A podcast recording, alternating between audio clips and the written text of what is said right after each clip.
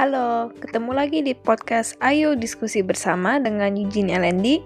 Bagi yang baru pertama kali mendengar podcast ini, di sini aku akan bahas tentang topik-topik sosial dalam negara kami agar kalian bisa lebih tahu informasi baru mengenai kondisi sosial Indonesia.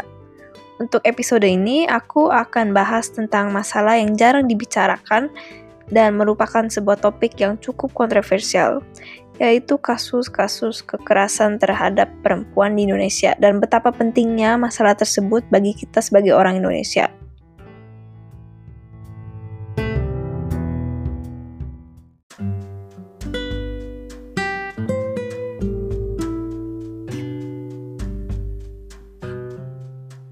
Oke, jadi baru-baru saja sebuah artikel yang diterbitkan suara.com menyatakan bahwa Himpunan Serikat Perempuan Indonesia atau Hapsari mengungkapkan kasus kekerasan terhadap perempuan di Sumatera Utara meningkat selama pandemi corona. Peningkatan tercatat sepanjang Januari hingga Agustus 2020. Ada banyak negara yang bergerak maju dengan gerakan-gerakan sosial yang mempunyai tujuan menghadapi masalah dengan masyarakatnya. Dengan munculnya gerakan hashtag MeToo, dan konsep feminisme dan persamaan hak antara perempuan dan laki-laki. Namun, salah satu masalah yang tidak dapat kita pungkiri di negara kita sendiri, yaitu Indonesia, adalah maraknya kasus kekerasan terhadap perempuan. Bahkan sebelum lockdown pandemi virus corona, ada statistik yang seperti ini yang diterbitkan pada tanggal 8 Maret 2020 yang menyatakan bahwa dalam waktu 12 tahun, kekerasan terhadap perempuan meningkat sebanyak 792 persen.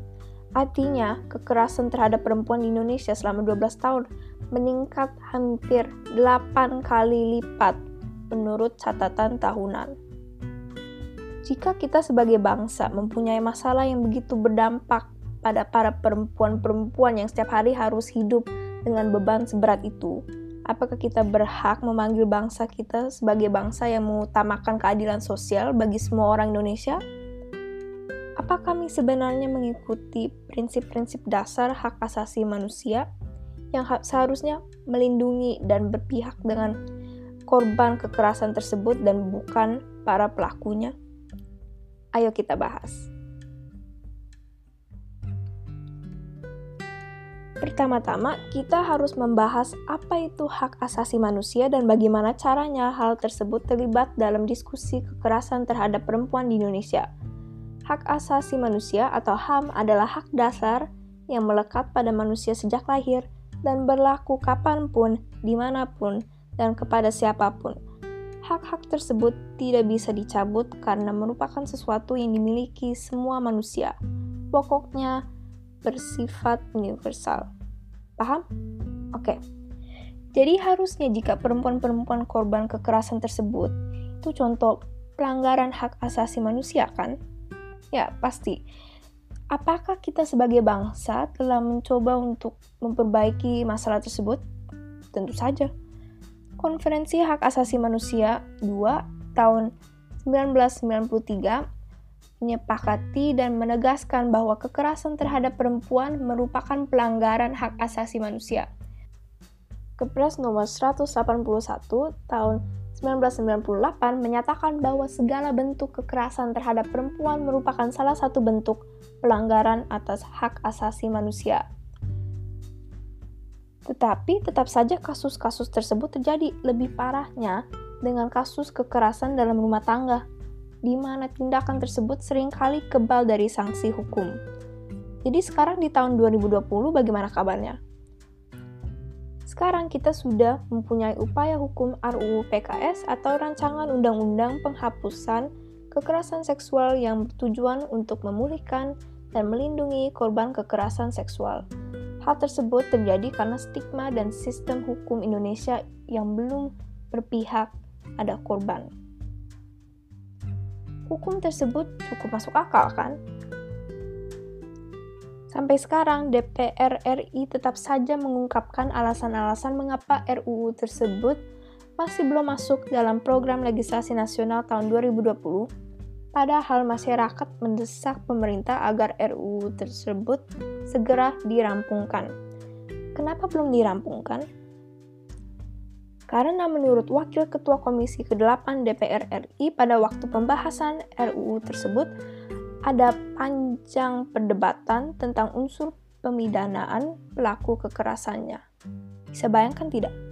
Ada pandangan berbeda dalam satu aspek tersebut saja, dan akhirnya RUU PKS akan diupayakan untuk masuk di Prolegnas 2021. Dalam jangka waktu satu tahun itu, siapa tahu akan ada beberapa kasus kekerasan terhadap perempuan.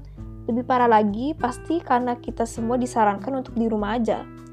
Artinya ada banyak istri, ibu, dan lain-lain yang dalam posisi berbahaya kalau mereka setiap hari harus menghadapi orang yang merundungnya kita sudah mengetahui bahwa kekerasan terhadap perempuan itu merupakan pelanggaran hak asasi manusia. Dan seperti yang dibahas, hak-hak tersebut harusnya melindungi kita sebagai manusia dan tidak boleh dicabut. Kita bisa saja mengharap bahwa para pemerintah akan sadar betapa pentingnya isu kekerasan terhadap perempuan dan pentingnya perjuangan untuk melindungi korban-korban demi masa depan negara kita. Walaupun sekarang mungkin kita harus tetap saja di rumah, bukan artinya kita tidak bisa mendukung organisasi seperti Amnesty International Indonesia ataupun Hapsari. Kita masih bisa membantu mereka sampai kabar tentang kekerasan terhadap perempuan mulai merebak di mana-mana. Beberapa analisis telah menjelaskan pentingnya mendorong pembahasan RUU PKS sampai hukum tersebut disetujui oleh pemerintah. Maupun pakai media sosial atau membahas topik-topik kontroversial asal memakai informasi yang bisa dipercaya, kita dapat mendidik diri sendiri dan orang lain. Lebih baik juga jika kalian ingin mendidik diri sendiri dengan topik ini dan topik-topik yang lain agar kita dapat menjadi lebih hmm, sadar tentang masalah-masalah yang dihadapi orang Indonesia yang jarang dibicarakan untuk memahami pandangan mereka. Dengan cara-cara tersebut, kita sebagai bangsa pasti bisa bergerak maju untuk damai dan keadilan sosial bagi kita semua. Terima kasih telah mendengar podcast Ayo Diskusi Bersama dan sampai jumpa.